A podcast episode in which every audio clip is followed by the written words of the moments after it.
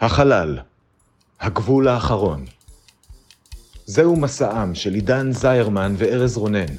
משימתם, לצפות בכל הפרקים של סטארט-טרק לפי סדר כרונולוגי, לדבר עליהם ולצעוד בעוז למקום בו אף אדם לא צעד מעולם.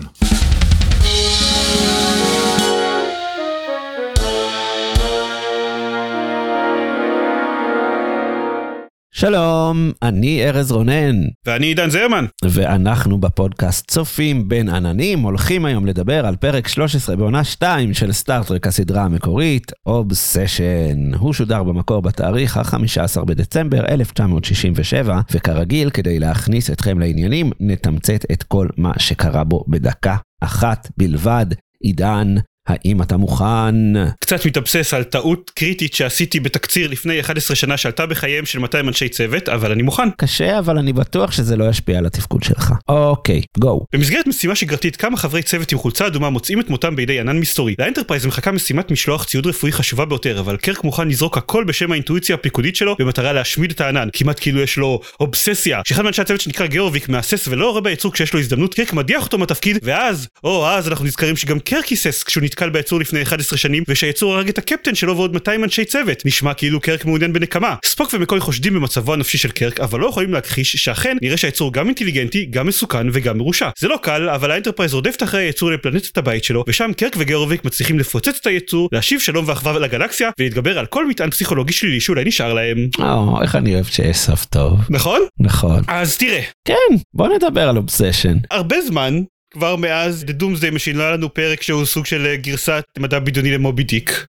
וגם הרבה זמן מאז הפרק עם הפושע המלחמה הנאצי לא היה לנו פרק שמזכיר טראומה מטורפת מהעבר הפיקודי של קירק בו פחות או יותר כל מי שהוא הכיר מת. נכון, והרבה מאוד זמן מאז הפרק הקודם לא היה לנו את ספוק ומקוי שמטילים ספק ביכולת הפיקודית של קרק. נכון? בקיצור זה פרק מלא חידושים. כן. וגם הרבה זמן, אבל זה אני כן אגיד ברצינות, הרבה זמן לא היה לנו פרק כל כך מוריד, זה היה פרק כזה אפל ולא לא נעים כל כך לצפייה, לא היה בו את הקלילות שכבר נהייתה חלק מהפרקים האחרונים. כולם לקחו את עצמם נורא ברצינות, אפילו ספוק ומקוי שבדרך כלל אינטראקציות ביניהם עם הקומיק רליף היו נורא נורא רציניים, נורא נורא כל הזמן חבורי סבר ופנים, וכאילו זה היה קצת מבאס נראה לי, כאילו גם על מה? על, על ענן.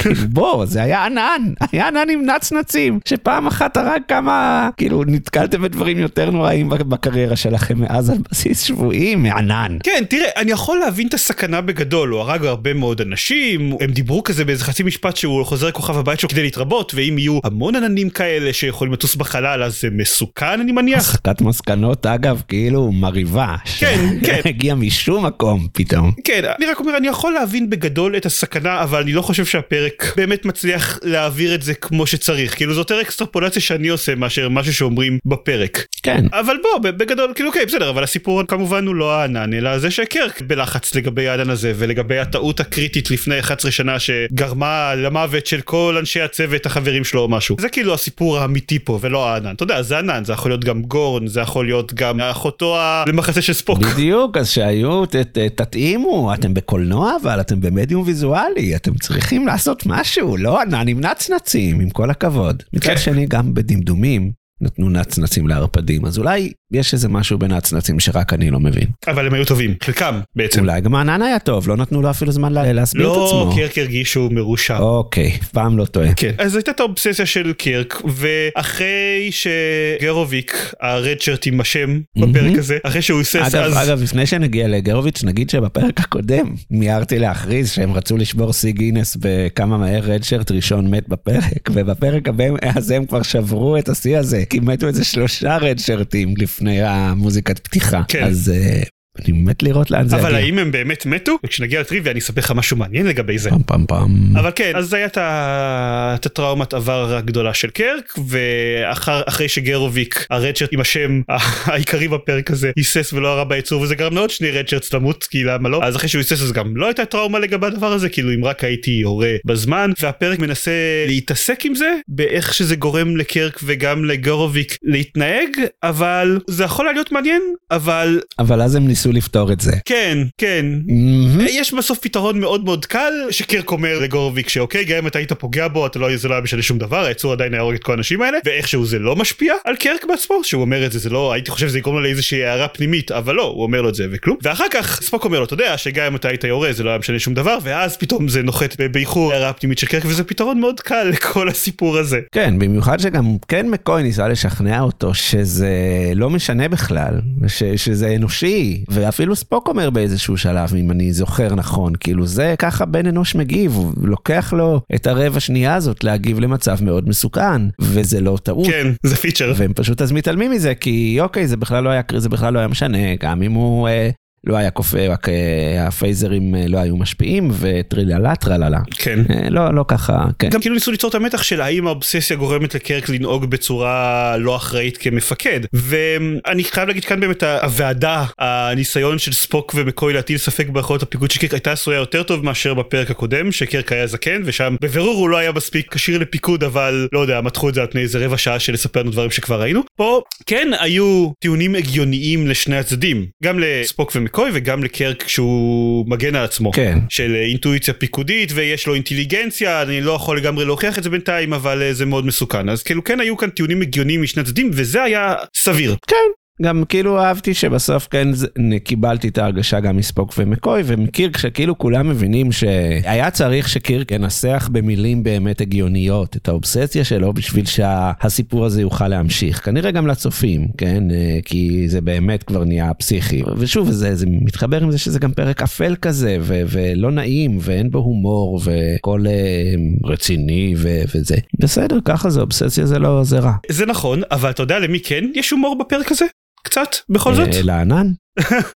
לא הכיוון שהלכתי אליו אבל סבבה. אוקיי. אה, לא לנרס צ'פל Mm. אין תפקיד גדול בפרק הזה כמו אגב לנשים באופן כללי מה שהופך את זה לאחד מהפרקים הנדירים שבהם אנחנו לא מתלוננים על סקסיזם ויש איזה קטע שבו היא מביאה אוכל לגרוביק שמרותק למגורים שלו והיא מדברת אליו ומנסה לשכנע אותו שהכל אה, יהיה בסדר ושאין לו מה לדאוג ושהוא מנסה להכריח אותו בדרכים פולניות אה, אם לא תאכל יבוא שוטר רק שהשוטר הוא מקויל אה, מנסה לשכנע אותו לאכול וזה קטע חמוד זה יש מצב שזאת תהיה הסצנה הכי טובה של האחות צ'אפל ב-TOS עד עכשיו. אה, כן. זה הייתה כאילו אינטראקציה חמודה כזאת בפרק שכולם מאוד אפלים ומאוד רציניים ומאוד ענן אז כאילו זה יהיה חמוד. נכון. אני רוצה להזכיר כמה צירוף המקרים המטורף. שאחרי 21 שנים קירק נתקל בענן הזה בחלק אחר לחלוטין של הגלקסיה בדיוק ביום בו מתייצב על הספינה הבן של המפקד שלו שנהרג בהיתקלות הקודמת עם הענן. זה היה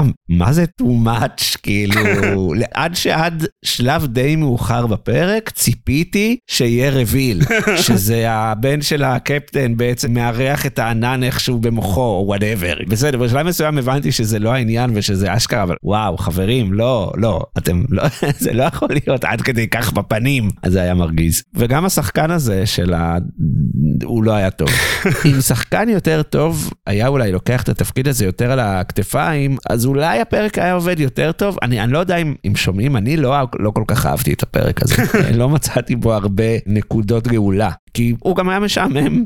כאילו בסך הכל לא היה בו הרבה. ה monster of the week היה ענן. אם לא הבנתם זה לא היה גם מאוד מעניין. היו סצנות מצחיקות עם מכונת עשן האמת. שהיו נחמדות שפתאום היה מכונת עשן שמתגנבת מאחורי אנשים. אני חושב שאני סלחן יותר ממך לגבי זה. כאילו כן אוקיי אולי השחקן אה, של גרוביק לא היה מדהים אבל כן אהבתי את הדמות שלו זה נחמד לראות מישהו בתפקיד security שהוא דמות ולא אתה יודע בשר תותחים. כן למרות שכאילו הוא גם היה קירק הוא היה קירק צעיר. נכון אבל עדיין. לחלוטין ראיתי גם את קירק עושה את התרגיל הזה ובורח בשביל אתה יודע כאילו הוא לא- ו- ולמעשה בטח ראינו אותו עושה את זה בגרסאות מאוחרות יותר של המותג. הם גם עושים יש את הקטע בסוף ש, שקירק רוצה להעמיד את עצמו בסיכון אולי להקריב את עצמו כדי לחסל את הענן ואז גרוביק מנסה לתת לו אגרוף בגב בשביל שכאילו לא כן. הוא יקריב את עצמו בשביל לחסל את היצור וקירק והם פשוט קצת מתחילים ללכת מכות וקרק מסתכל עליו בקטע של מה אני ילד. כן כן כן כן זה היה מעולה זה היה מעולה. אבל שוב זה שבסדר הוא אמנם הדמות שהוא קיבל הוא היא להיות קרק אבל עדיין זה יותר ממה שבדרך כלל אנשי אבטחה מקבלים בסדרה הזאת וזה תכלס צריכים להיות אנשים שמקבלים דמות קצת יותר רציניות מאשר עומדים שם צועקים אוי זה קלינגון ואז מתים. נכון יופי מדהים אני אני מצפה לפיתוח הדמות הזאת בהמשך מה אני אגיד לך. אני בטוח שעוד נראה אותו הרבה. הרבה מאוד אני בטוח כן. ואני חושב שבגדול אני קצת פחות השתעממתי מהפרק ממך זה עדיין זה לא היה פרק טוב כשרציתי לתאר לעצמי אם הפרק הזה טוב או לא אז כתבתי את המילה סביר שאני חושב שזה מתמצת את זה עבורי. יותר משזה היה משעמם בעיקר הפריע לי זה שזה הפריע שזאת אה, קרקע שכבר הלכנו בה הרבה פעמים. דיברנו על זה. הטלת ספק ביכולת הפיקוד של קרק זה היה בפרק הקודם נו באמת. כאילו זה לא משהו לפני איזה 15 פרקים. זה היה פרק קודם אמרנו שוב אובססיה ושוב הקטע הזה של טראומה חזקה מהעבר של קרק אז כן זה אני מבין שיש תמות שחוזרות על עצמם בסדרה הזאת. אף מכונה לא מתה במהלך הצילומים של פרק זה אבל זה היה קצת יותר מדי בשבילי. רק משהו אחד אחרון לפני שאתה מעביר לפינות זה שאחד הטאצ'ים בפרק שמאוד אהבתי זה שספוק שוב חסין לאיום השבועי הפעם כי הוא נכון. פשוט לא טעים ליצור כי בדם שלו יש כן. נחושת ולא ברזל מעולה. היה טאצ' מאוד חמוד. אז יאללה יופי של פרק יופי של ענן ובוא נעבור לפינות שלנו עידן אה, הדהם אותי בפרטי טריוויה מעניינים. או אוקיי הענן נוצר על ידי מכונת עשן אני בטוח שלא ידעת את זה.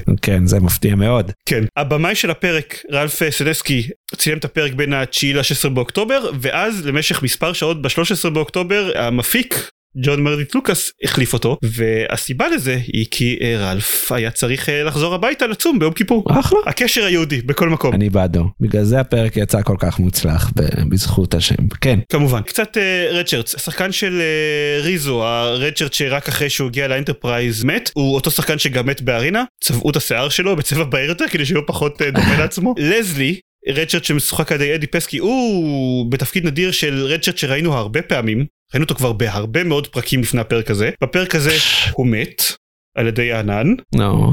ונראה אותו גם בפרקים הבאים בעתיד. מת על ידי יצורים אחרים? לא לא הוא רוב, רוב הפעמים שהוא מופיע הוא לא מת הוא יחסית קבוע. לדברי השחקן הייתה סצנה בתסריט שבה מחזירים אותו לחיים בעזרת שיקוי קסמים. ככה הוא קרא לזה. Mm, אבל מעולם לא צילמו את הסצנה הזאתי והיא לא הופיעה בתסריט בגרסה הסופית של התסריט כנראה שהוא צחק לגבי זה. אבל כן הוא פשוט הולך להופיע בעתיד כאילו כלום כאילו לא נרצח על ידי ענן. מגניב. אז זה- איזה יופי של דמות. בטח יתייחסו לזה בלואוור דקס מתישהו.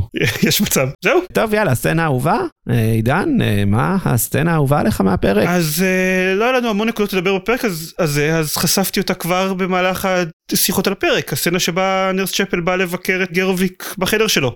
ומאיימת עליו שאם שדוקטור מקוי ייקח אותו למרפאה ויעשה לו אינפוזיה אם לא יתחיל לאכול משהו. כן הילד בן 30 יש לו חום גבוה. כן סצנה חמודה בפרק שבגדול אה, ברובו מאוד מאוד לא חמוד ואני בעדה. יפה, אה, גם על הסצנה שאני הכי אהבתי דיברנו, גם אותה אתה הזכרת, הסצנה שבה גרוביק מנסה להקריב את חייו בשביל להציל את קירק, ואז קירק כאילו מרביץ לו מכות ואומר לו יאללה יאללה ילד, כאילו אני את הטריק הזה המצאתי, תחזור לפינה שלך ותן לי לנהל את העניינים, והוא אפילו לא נוזף בו, הוא כאילו אומר לו אני מעריך את המחווה אגב, אבל תרגיע.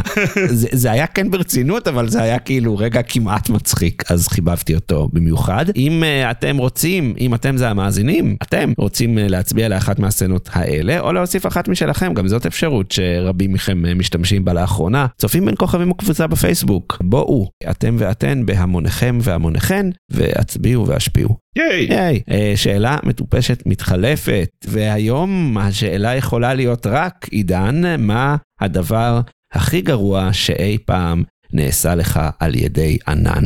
ובכן כן. ב-2008 ענן עשה לי עוקץ אה, נסיך ניגרי באימיילים Mm, לא חשדתי בשום דבר והוא גנב לי אה, עשרות אלפי דולרים ענן מטונף. באמת מטונף, וואו. Uh, לי יש disclaimer לפני שאני אחשוף את התשובה שלי. אני חושב שלפעמים יוצא לי כאילו בדיחות שחושפות את דעותיי הפוליטיות, ואני חושב שאנחנו צריכים לחתור להיות מאוזנים. ואם אני עושה בדיחות של שמאלנים, אז אני צריך גם לעשות בדיחות של ימנים. כי אנחנו אחים, כולנו. אז uh, קופי ענן, מנכ"ל האו"ם לשעבר, יואו, כמה דברים רעים הוא עשה לנו. כמה דברים רעים, וואו, אחד העננים. אני, אני האמת, צובע את כל הפרק בצבעים אחרים, אני בעד קירק. לא, לא, אני תמיד בעד קירק, אני מבולבל, אה, בסדר, אוקיי. רק לפעמים. top שלוש עונתי שלנו, ה top שלוש הנוכחי של עידן, אנחנו uh, מדברים על שלושת הפרקים הכי טובים בעונה השנייה רק, כן?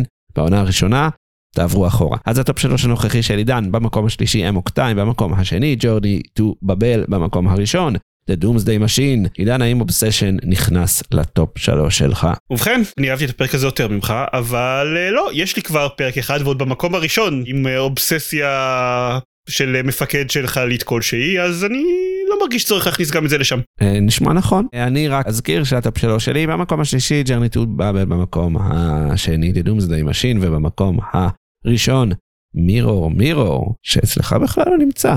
כן, כן. נכון? גם אצלי Obsession לא נכנס, מן הסתם. חבל. זהו, זהו. הגענו לסוף היום, הגענו לסוף הפרק, הגענו לסוף הענן. תודה למאזינים שהיו איתנו, ותודה לך עידן. אם אתם רוצים אה, לקפוץ אה, לדסקס איתנו על הפרק או בכלל, צופים בין כוכבים הקבוצה, ואם אתם רוצים ובא לכם לדרג אותנו בכל מיני אה, חמישה כוכבים בספוטיפיי או באפל, זה אה, מאוד עוזר אה, לפודקאסט להיות מופץ הלאה, וזה עושה לנו נעים, וזה מגדיל את הקהילה, וזה כיף, זה כיף לנו בקבוצת הפייסבוק uh, לדבר עם מאזינים. אז בואו לשם. תודה עידן. תודה ארז. תודה ענן. תודה ארז. כיף. ויאללה ביי. זאת.